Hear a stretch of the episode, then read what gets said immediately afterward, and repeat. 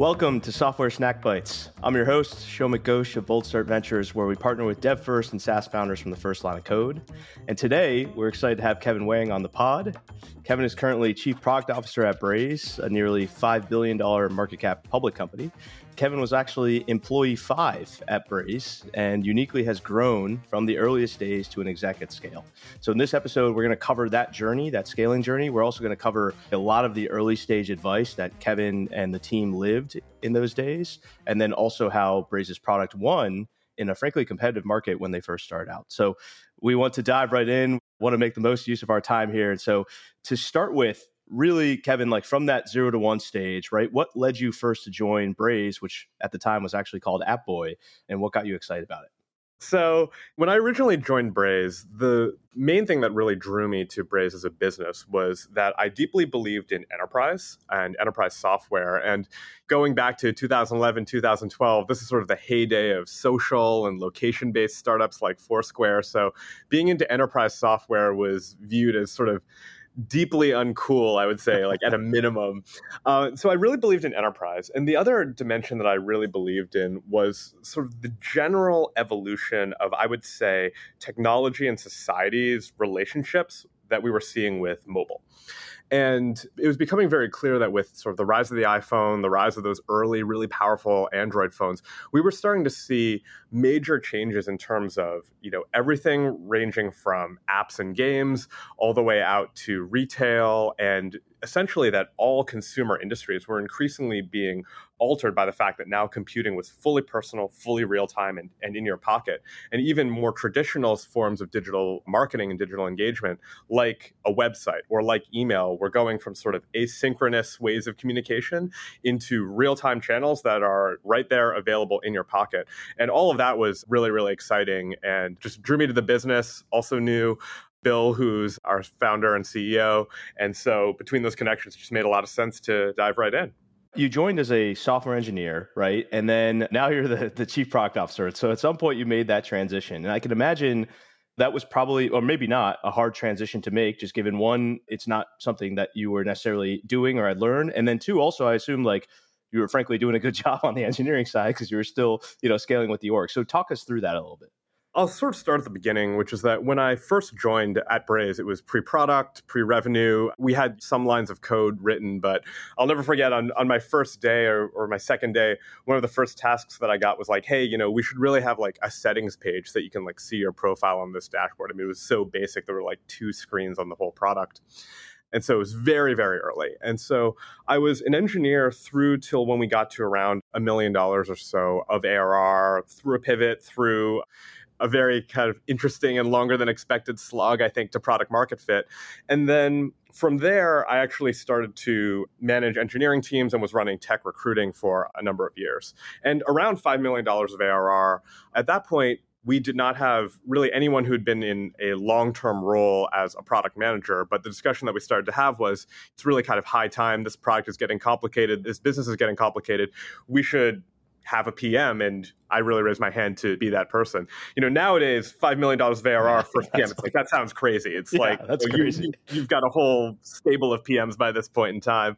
But back then, a lot of what we were doing was essentially just having the founders and the early engineers and engineering managers making a lot of the product calls. It worked out well for us. Not a very scientific process. I do not necessarily recommend this, strictly speaking, but that's what the transition looked like. And so ran things then from around the 5 million ARR mark through till today. Well, so I mean, these are the great early stage stories that we want to kind of cover here. So let's talk more about those early days, right? Like, what were some of those early things that either you personally got right or the team got right as a whole, and any specific anecdotes that you can share around that? Yeah, so I would say that some of the biggest things that we got right were that we hired a number of really strong technical and call them sort of tech adjacent people as a lot of the early crop of employees. So, you know, we had a lot of strong technical talent on the founding team. And then a lot of those first hires really gave us the capacity to build quickly. And so, like I said before, a lot of our product thinking back then was I would say we were not following as scientific a process of product discovery as you would see now. You know, there's been so many blog posts now and so many resources on here's what you do. You get the letters of intent, you pre-sell the product, sell it off a deck, iterate quickly, all of these, you know, great things. We were kind of looking at this like, well, you know, we can, we can code real fast and it seems like this is the right thing and conversations indicate this might be right. So let's just build this entire product and let's hope that the market turns before something bad happens. And what I think one of the advantages of having a really strong technical team is that we were able to move very, very quickly and build a lot of the core of the platform that we have today really fast. And just by constantly staying engaged with customers, just kind of iterate in real time to just get ourselves to strong product market fit. And the huge advantage that we then had once we got there was that having that really strong sort of product velocity core meant that even if, say, $3 million, $4 million of ARR, even if we didn't have a really robust product management function that was pointing us at exactly the next right thing to build, we were able to just try many ideas. And that allowed us to actually build a much more comprehensive product with a lot of different use cases and applicability, which, and those foundations have actually served us very well in the intervening years. How much of that speed and focus was a function of constraints, meaning just you know funding wise? It was obviously very different environment back then than it is now. Like, how much do you think was a function of that versus a function of like careful planning on your guys' part? So what I would say was that we were careful and thoughtful in the sense that we had a very, very strong market perspective. And, I, and I'll really credit our founding team here and a lot of the, the early folks there in terms of we were really, really aligned in where we thought the world was going to go in terms of always on highly personalized consumer and brand communication, real time communication being essential and a very cross channel world. So we were really, really aligned there. And I think that what the velocity allowed us to do was essentially to test kind of all of the branches of the tree that sort of fit within that overall vision and overall worldview. And as a result, we had a lot of features in the earlier days of the product. So, for example, we had a user feedback feature, which we don't have anymore today, because that's another example of something that's very real time, very personal, very much in the moment, can be very cross channel. We were just putting a lot of bets out there and in some ways sort of flooding the zone with bets using that unique advantage that we did have of you're in a green field with a lot of strong engineers. Let's just take up as much of it as we possibly can. Yeah, it's so funny because right now it's like the common advice is much more focused, right? Like uh, just find your core wedge, find that pain point, right, and build for that. But you guys almost did the opposite, and then almost like trimmed back to that core wedge. Is that the right way to frame it, or? I think that that's a pretty accurate way of viewing it because for us, I think that the overall process that we were following was very much one of we were fully convinced that this view of the world, which has turned out, fortunately, to be correct, was going to be right. And it was very much as a result, in our minds, a matter of can we build the right product to take the right structural place in that new world? We don't want to be in a very narrow niche of this new sort of always on, highly personalized world because that's not who's going to actually win that future world. So it's more like how much of it can we take up?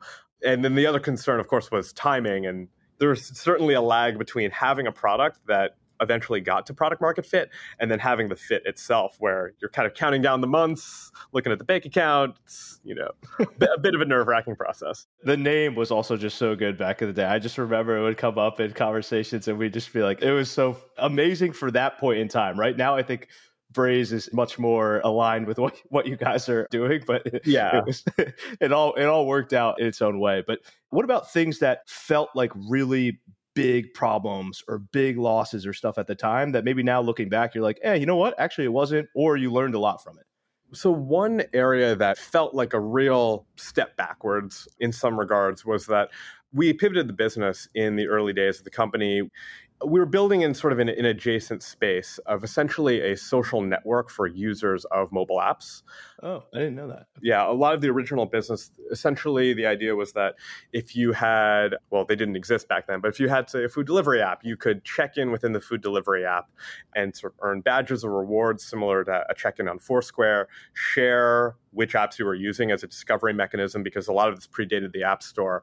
We weren't really able to get traction on that sort of business, and many changes to the ecosystem ultimately obviated it.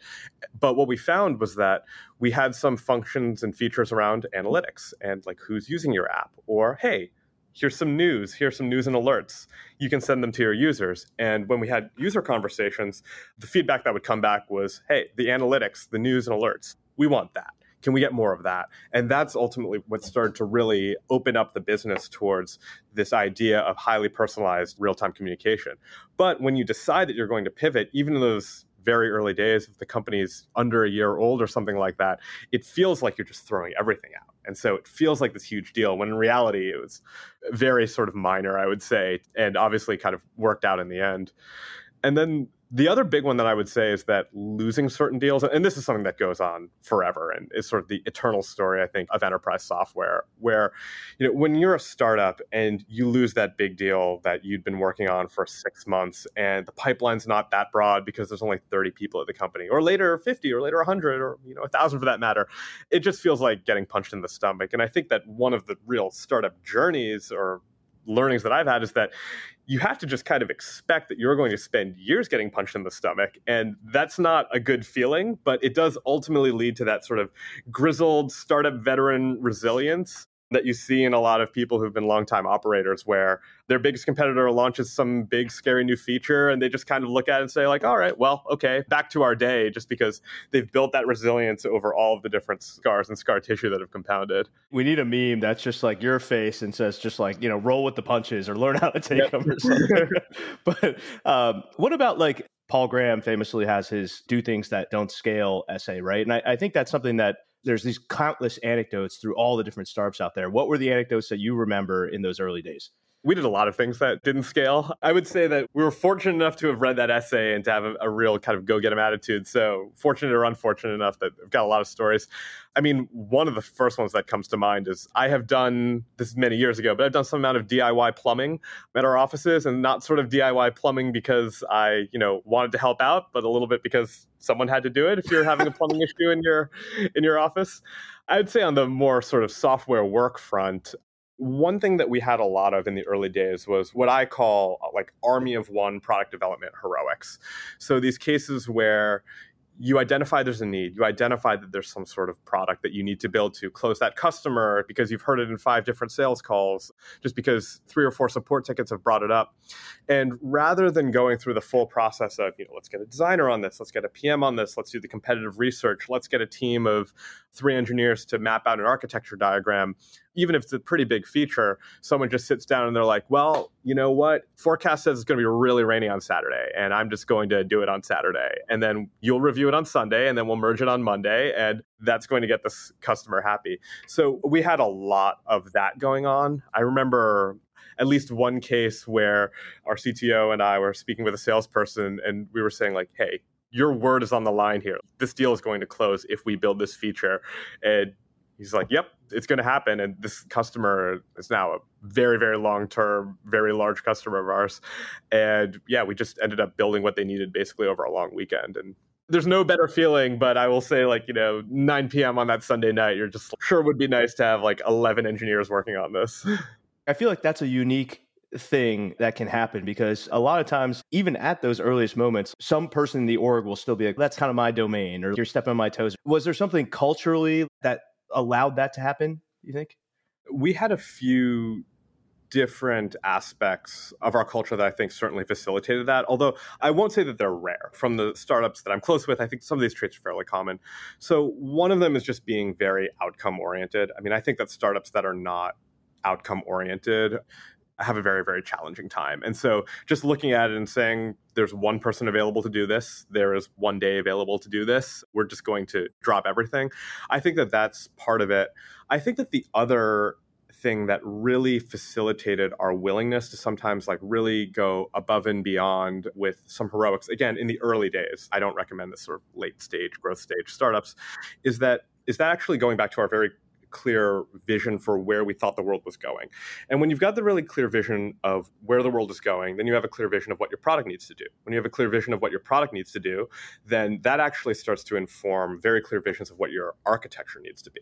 And when you have a clear vision of your architecture, so in our case, for example, we think the world is going to be natively cross channel, the world will need to work in real time for communication. What that means is that for any sort of special product that you're building or kind of heroics to just go off and break the back of some new problem space or feature space, you're always doing it within the framework of this is the architecture we're going to need to have. And so you build in a way that's much more future proofed. And when I think through a lot of the the different sorts of products that we had to build sort of on short notice, a lot of them are actually still with us because they weren't just completely extraneous details. They fit into that overall narrative, that overall tapestry of what we knew that we would need in the long term. And it was more of conceptually pulling things forward a few years rather than inventing or just doing whatever a customer asked for. I have a slightly technical question actually. It's just like at that time, you just talked about cross channel, and basically all I think about is data sources from all sorts of different places, right? And you didn't have at the time, or I imagine like there wasn't Kafka, there wasn't Snowflake. So how'd you do it? Like, did you just have a Postgres database and you just kind of like jerry rigged your own message queues and stuff? How'd you get there? There's a lot of different technologies that we use a lot of. For a lot of this, we use like Mongo and Redis as an example. What I would say is that it's less about literally the specific technology that you're using and more about planning out your architecture and planning out the constraints on the system, at least in our case, to ensure that whatever technology you're using, because a lot of these technologies are really powerful and they can operate at very, very high scale if they're set up to do so, it's more about knowing what your constraints are. So, like knowing, hey, this has to work in real time, or knowing, look, we know that just like we're going to send somebody an email today, we might be sending them a push notification tomorrow. We might be sending them some sort of notification on a completely different channel that doesn't even exist yet. And this is something that's actually relevant to us a few years in the future. So the way that you've architected that system at its core, it needs to be extensible essentially to n different use cases one day. I want to talk about those first few customers. So you, you actually mentioned, you know, the Saturday and Sunday work to get that customer on board, but how'd you acquire them, right? How'd you get to know those first few customers and what was the process behind that like? We were actually very fortunate to have a very networked founding team. So, Mark, one of our founders, just knew a lot of people in the industry, which helped to open the door. And then once we got in there, what we were often looking for were different places or different ways that we could just get in front of a bunch of different brands that might want to use the platform. But what we were really indexing on was brands and folks who really shared that overall worldview that we had. And what was very fortunate, I think, in this sort of growth, marketing, customer engagement as a burgeoning category, that category of buyer is very willing to change. It's very novelty seeking. This isn't like building accounting software where you need to evolve your accounting software when like the law changes. For us, I mean, all the marketers who had missed the internet wave were so paranoid about missing any future wave in the future that there's just in our space we're really fortunate that there's a very very strong culture of thoughtful early adoption because it's like you don't necessarily want to push all your chips in on the magic leap but the person who misses the internet is someone who loses their job. And so as a result we were really looking almost for the cultural vision alignment and then just trying to really double down there going off of that, what was the biggest unlock overall for you? Did you ever have this specific moment or time where you're like, ah, we finally hit product market fit. This is it. Like this feels good. So I do have a moment where I realized that we had product market fit. And I remember it so well that I almost remember the seat I was sitting in at this restaurant. So it was our holiday party around Christmas of 2013. And I remember just sort of sitting there and just thinking through what the last few weeks have looked like, where we had started to really close a lot of really meaningful enterprise businesses. And even more than closing an enterprise customer, they were using our product in the way that we wanted them to. Because I think that one thing that a lot of startups can get in trouble with is that you build a product, you build all this stuff because you're just throwing spaghetti at the wall trying to get to stick. You're a spaghetti throwing machine. And you end up closing these customers who are using your product in sort of an unintended way that you don't think really matters, that your product isn't really built for. And so you have the revenue dollars, but you don't have the product market fit. What we were starting to see at this point was we were starting to see customers using us, and actually some of them are still customers today, for exactly what the right reason was. And when you talk to them and their product asks and their product feedback, all of it was so aligned. And it's the sort of thing where you say, like, what are the top five things that you want to one of these customers? And the five things that they want are like all in the top eight of your backlog because you're that much in lockstep with them. So we had that moment. That was the moment for me where I was like, okay, this is really exciting. I think this is going to work. It was also exciting for me because coming from consulting, it's like, you know, you left like a real job and now you're in a, you know, WeWork with an unfinished floor. You can tell your parents, right? Yeah. yeah. Just like, okay, phew. It's like, you know, the, the holiday dinner just got like a little bit less awkward. But again, I think the interesting thing there for us is that the unlock was very much an unlock of the market evolving, not that unlock of us sort of building the last feature to satisfy an already known market that we had pre vetted. And that just goes back to this idea that we were very much building for that broader vision that we thought was going to be the case rather than, say, very iteratively building towards how do I get a foothold in a niche to get like 10 unaffiliated customers to raise my next round and sort of maybe the way that I think is the more modern and, and in some ways kind of more reasonable and I would say recommended approach these days. One thing you mentioned was, hey, we got those first few customers and I started to feel good. I started to feel like we had that pull. But how quickly did you go enterprise, right? Because obviously, if you go enterprise almost too quickly, they're asking for SSO, they're asking for RBAC, they're asking for all these things. That starts to skew the product roadmap. So, how did you think about that as you were kind of getting those early customers? We loved enterprise. So, in the earliest days, you kind of close whoever you can. But I remember from very early on, we had made the decision of we want to be enterprise. And even when we were selling to smaller customers, even when we had like a freemium version of the product, we very much had in our minds that we felt that the enterprise was where the promise was. The enterprise is what we wanted to go to. And that's proven to be something that's been really exciting for us because the thing with the enterprises is that these are these enduring businesses that have decades long relationships with their customers. And so they're the ones who really need the full power, the full sophistication of the suite that we wanted to build. And so then when you look at something like an RBAC, when you look at something like partnering with all these different SSO tools and building in compliance and governance features and all and approvals and all the things that the enterprise needs, we view that as an advantage because in as much as we've got confidence in our team's ability to have velocity, we had it then, we have it now.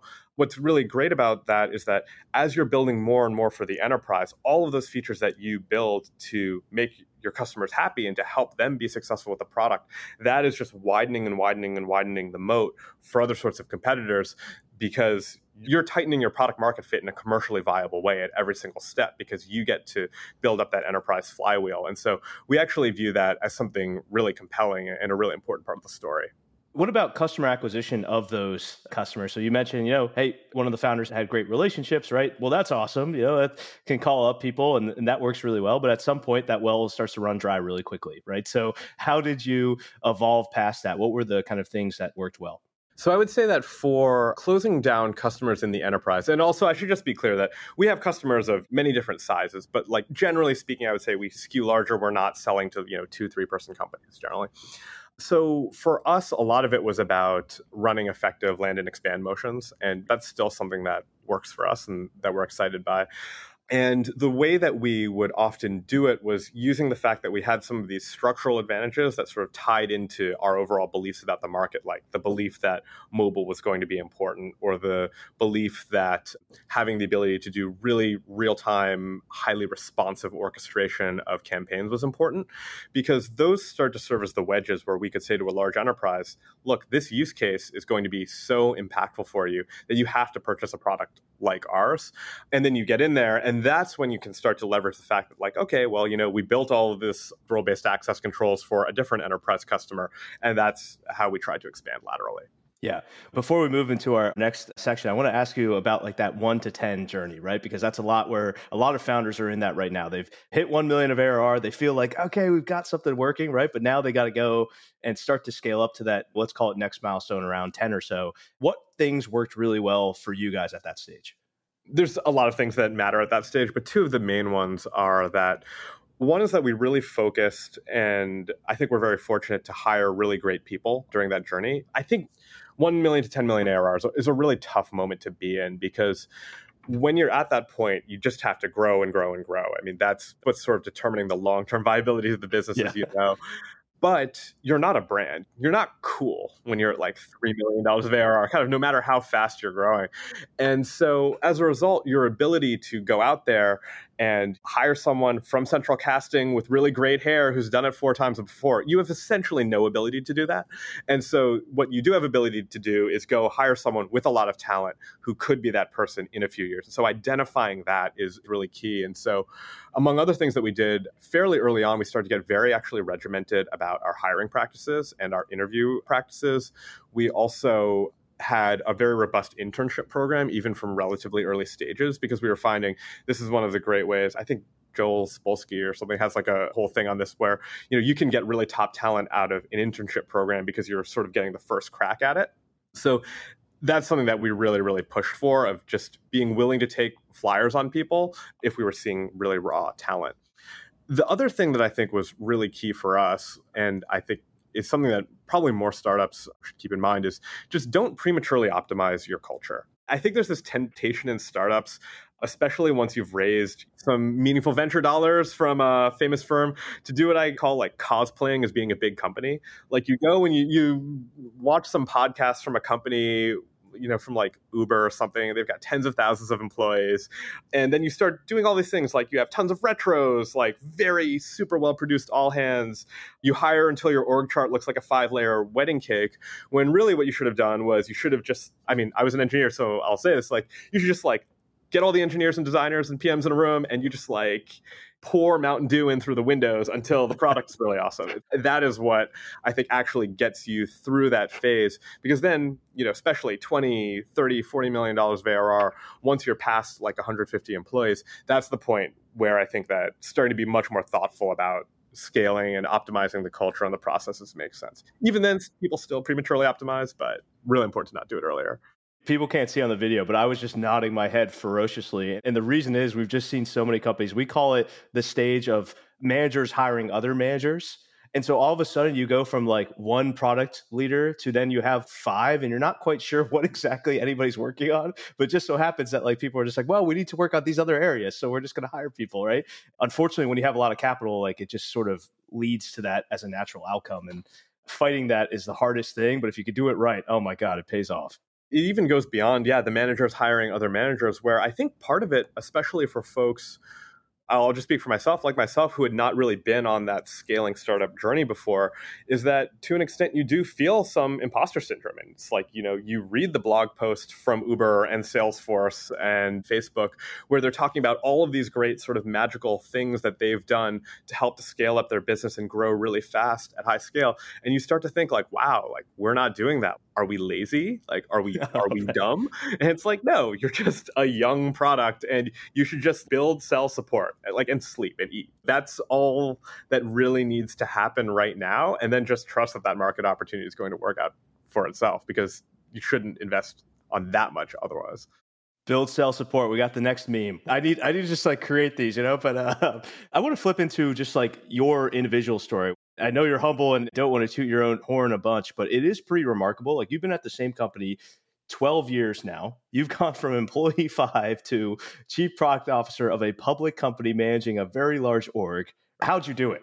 First, I just want to emphasize that those were just a few bullet points, but this took a very long time. This is certainly not an overnight thing. And we've had like such a great team who've worked so hard on building to where we are right now that like, you know, just can't credit everyone who I worked with and learned from on the way enough and thank them for, you know, helping to give me that chance. I would say that some of the areas that I've at least thought about were when I switched into product in particular, I didn't have a background in product management. Actually, when I started as an engineer, I don't have a computer science degree. I hadn't been an engineer before either. So, it, sort of in both roles, to an extent, pretty heavy extent, I was figuring things out on my own. What I really tried to do was always just talk to people who had had more experience one stage, two stages, five stages beyond where I was, and just really try to be a student of the game and make sure that I was constantly refreshing what it might look like to look kind of one to three steps around the corner. And it's actually funny now because the company is larger than the organizations of some of those folks that I spoke to back then, but it doesn't mean they were wrong. I mean, they were really right. I feel super fortunate that I spoke with them. I would also say that to an extent, there's an element of luck and so, in particular, it's not just luck that a company grows, but I think that there is a Goldilocks zone that allows you to sort of grow and scale with an organization. I think if we had grown slower, I probably would not have had the resources to learn what I could. When you're on a good growth path, people pick up the phone, and I'm always extremely grateful for that. But on the other hand, if you say 10x one year and then 8x the next year, you get layered by like four people from yeah. a Fortune 50 company. And so there is a Goldilocks zone in which that becomes possible. And we were fortunate enough, or I was fortunate enough to stay in that Goldilocks zone. Yeah. Was there one particular stage that you were like, man, this was the hardest for me to get through and learn? The trite short answer is I think it's all hard. And I will say that in particular, when I'm chatting with folks who are on that journey from zero to $1 million, zero to $3 million of ARR, it's like that is so tough. And if I think if you get to even single digit millions of ARR in SaaS, that's just such a massive accomplishment. I will never never have anything but the utmost respect for anyone who's doing that. That said, I will say that for us and for a lot of the other folks that I know, probably around 10 to 30 million dollars of ARR and exactly the point that you hit this varies a bit, but that's often the worst. And it's typically when you get to, I think it's typically that a few different moments sort of tend to coincide. One is that a lot of your early customers are starting to come up for renewal. And so you start to get compounding support and sort of renewal account management and new business pressures all at once because usually also you're still at that point where you're trying to triple revenue you're trying to double revenue year over year so it's just a lot and the other aspect is that you'll often start to hit 150 people, like that Dunbar number, where it's just you're going from the family to a corporation. That's very challenging. And when you're doing that while learning all these motions of how do we renew our first enterprise customers, that gets really, really difficult. And it's all happening at this moment where it's still pretty hard to just go in and say, we're just going to hire 30 people who've done this before. I mean, you often don't have those resources yet either. So all of that I think makes it tough and it's a bit smoother sailing after that. Yeah. Well, as smooth sailing as you can still get building a startup, which I think never never quite gets Of course, easy. of course. but you just mentioned all those things that you had to figure out, right? It's your first time going through it. So at what points did you be like, okay, I just need to go into a dark corner and just sit there and read and work things out versus like, hey, I need to find a coach or I need to find a mentor or something to help me through this? Yeah. So I would say that my general approach has been certainly in terms of, like you said, just going to the dark corner, just reading up and sort of almost treating scaling of an organization or scaling of a product or engineering group as an academic subject. I think that there's two different streams that one needs to follow when one's doing that. One is that there are certain kind of universal baseline pieces of knowledge that you are not born with, but that you need to learn. Like you need to learn things like this is how to structure your team. This is how to hire in a thoughtful way. This is how to get the processes up and running. And I think that just acquiring that baseline knowledge at some point and just continually learning, that's really important. But then there's these really acute moments. Okay, how do I do a reorg? Yeah. Oh, God. That is a moment in time. And if you screw it up, it's not good. And if you do it well, then it's very effective. What I've often found is that I almost think of that as like cramming for a test. That's something that you need to do. Then you just go and you just learn and you talk to people and you read up on, on how to do it. And so that's sort of my approach on the study side. On the mentorship side, mentorship coaching and all of that, what I've generally tried to do is just kind of keep a constant, steady cadence. And I try to have my own sort of odometer going of like, all right, when have we switched from sort of one mode, like say from the startup mode into the growth mode or growth mode into we're trying to go public mode. And then at that point, just sort of do a flurry of having conversations with folks who are at that next stage who can help to provide the context. Yeah, that makes sense. Now your title is this big scary title, right? It's chief product officer.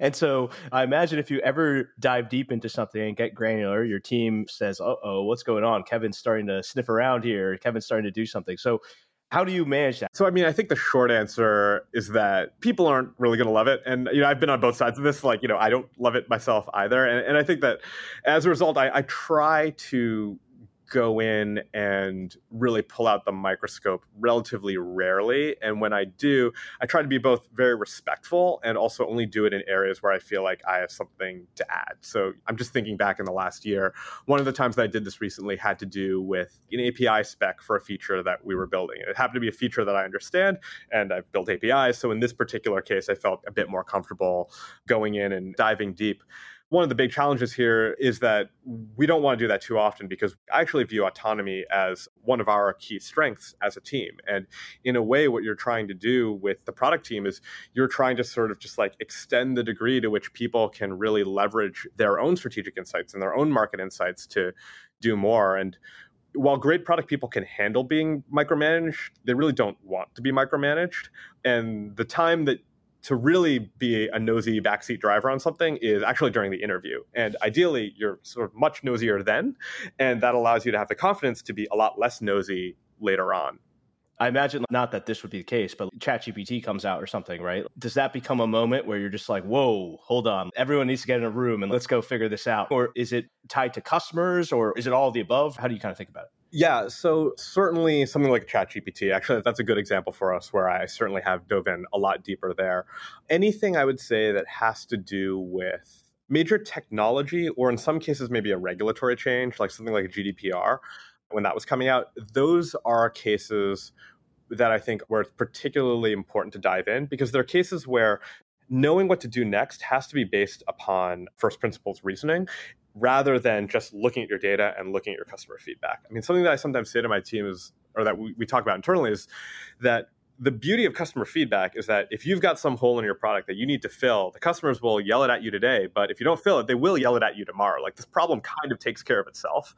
But when LLMs and you know transformer architecture comes out and there's this event horizon where the whole world maybe opens up those are the moments where i do think it is important to get more involved and just try to come in with as humble and open-minded an attitude as possible because that's where you just want to make sure that the first principles reasoning that you're going through on why we're building certain things why we aren't building certain things is really like aligned with where you want the product to go because you won't have that data you won't have that history or the back pressure of your customers to rely on yeah, we've started talking about some of the product topics. And so I, I, want to kind of dive a bit deeper into there. One thing that a lot of founders struggle with is they have an enterprise, they have an individual user, let's say, start to use the product. And then now they want to have the overall enterprise use it. They want it to spread throughout the org and they want that kind of organic growth to happen.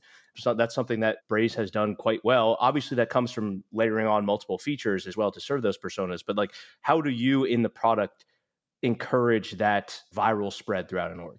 Overall, a large part of our growth at Braze actually has been due to the fact that we've sort of been intentionally kind of surfing this wave of modern customer engagement teams, modern growth teams evolving to be more cross functional and to increasingly sort of have their influence be very broad throughout an organization because of the essentialness of customer engagement to a lot of consumer brands. So, in one sense, we're kind of just like structurally in a place where a lot of the feature asks and requests that we get do naturally take us into different sorts of parts of our customers' businesses.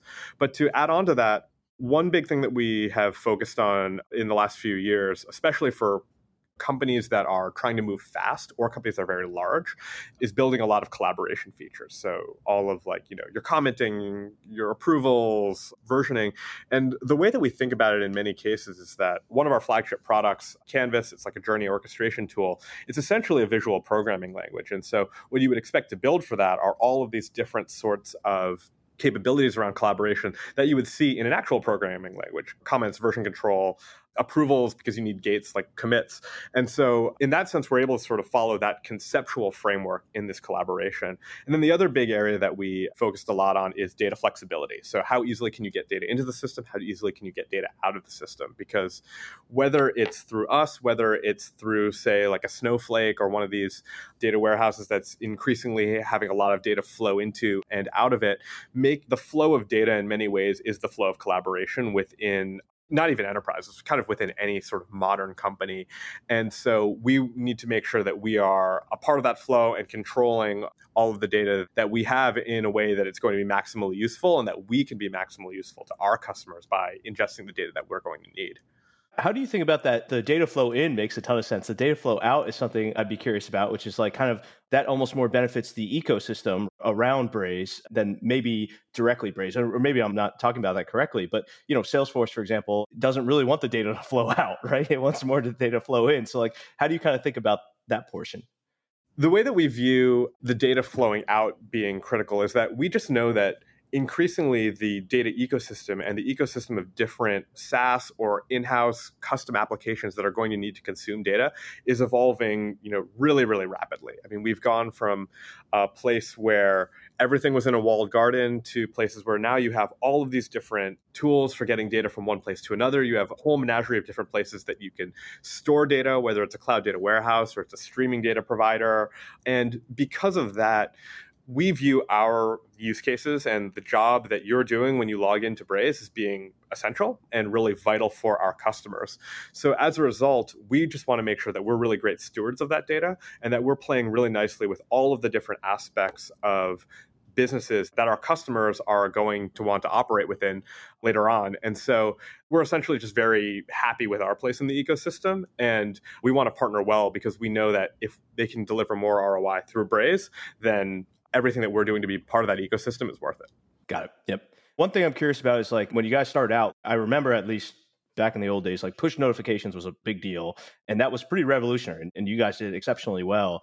But how do you think about a customer that's, you know, starting with something like that? And now you have this full suite of products and features and stuff that they could use. So how do you get them to adopt those adjacent offerings? And, and what do you do in the product to kind of encourage that?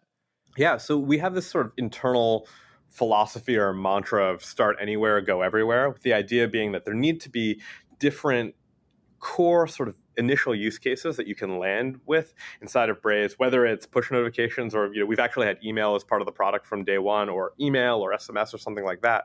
But that we then need to make it accessible for our customers to go everywhere and use the entire rest of the suite of the product. So we do it in a few ways. One is that we make sure that say all of our orchestration goes through our Canvas product, or all of the composition experiences are going to be unified and cohesive and consistent so that the cross training that's required is going to be really minimal and that all the data is stored in a really cohesive way. So to that point, like we've invested very heavily in a design system team that has built out very consistent UI motifs so that it's really easy to expand out within the platform. But overall, I would say more than anything else, there's really a strong economic or maybe market force driving our customers to go wider across our product suite because it works and because that's increasingly what consumers are demanding of different brands. And so we view it actually more as just we're just going to kind of meet that eventual demand that you will have. And then if you're successful with us, if you continue to grow, then you're going to want that demand, whether it's on day one or it's on day 100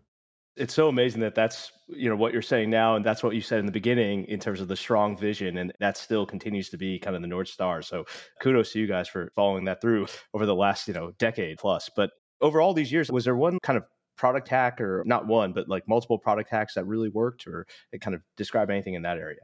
I mean this is in some ways a simple one but i I see so many startups that I speak with that miss this one is just in the enterprise, so in enterprise SaaS, you could just be really upfront about asking customers what they want. I feel like there's this concept that's out there in the ether that in my opinion comes out of a lot of the consumer companies of like customers don't know what they want if you go and ask them the whole henry ford thing of like if i had asked people what yeah. they wanted they would have said faster horses i give certainly buyers of robust SaaS solutions a lot more credit than that. Your general customer of a lot of these products is very sophisticated, very informed on the market, very informed on what's possible.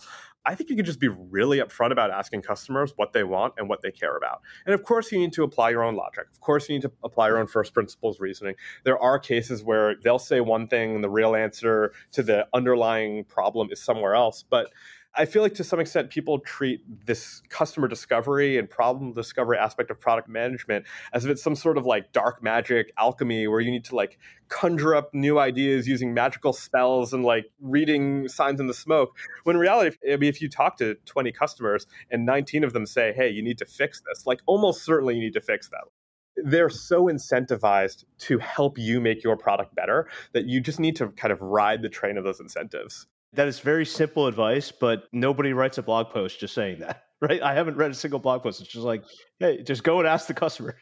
yeah. And, and so I, I, feel bad, honestly. There's probably some PMs out there who are talking to like Fortune 500 customers being like, what do you really want? So, like, what does that really mean?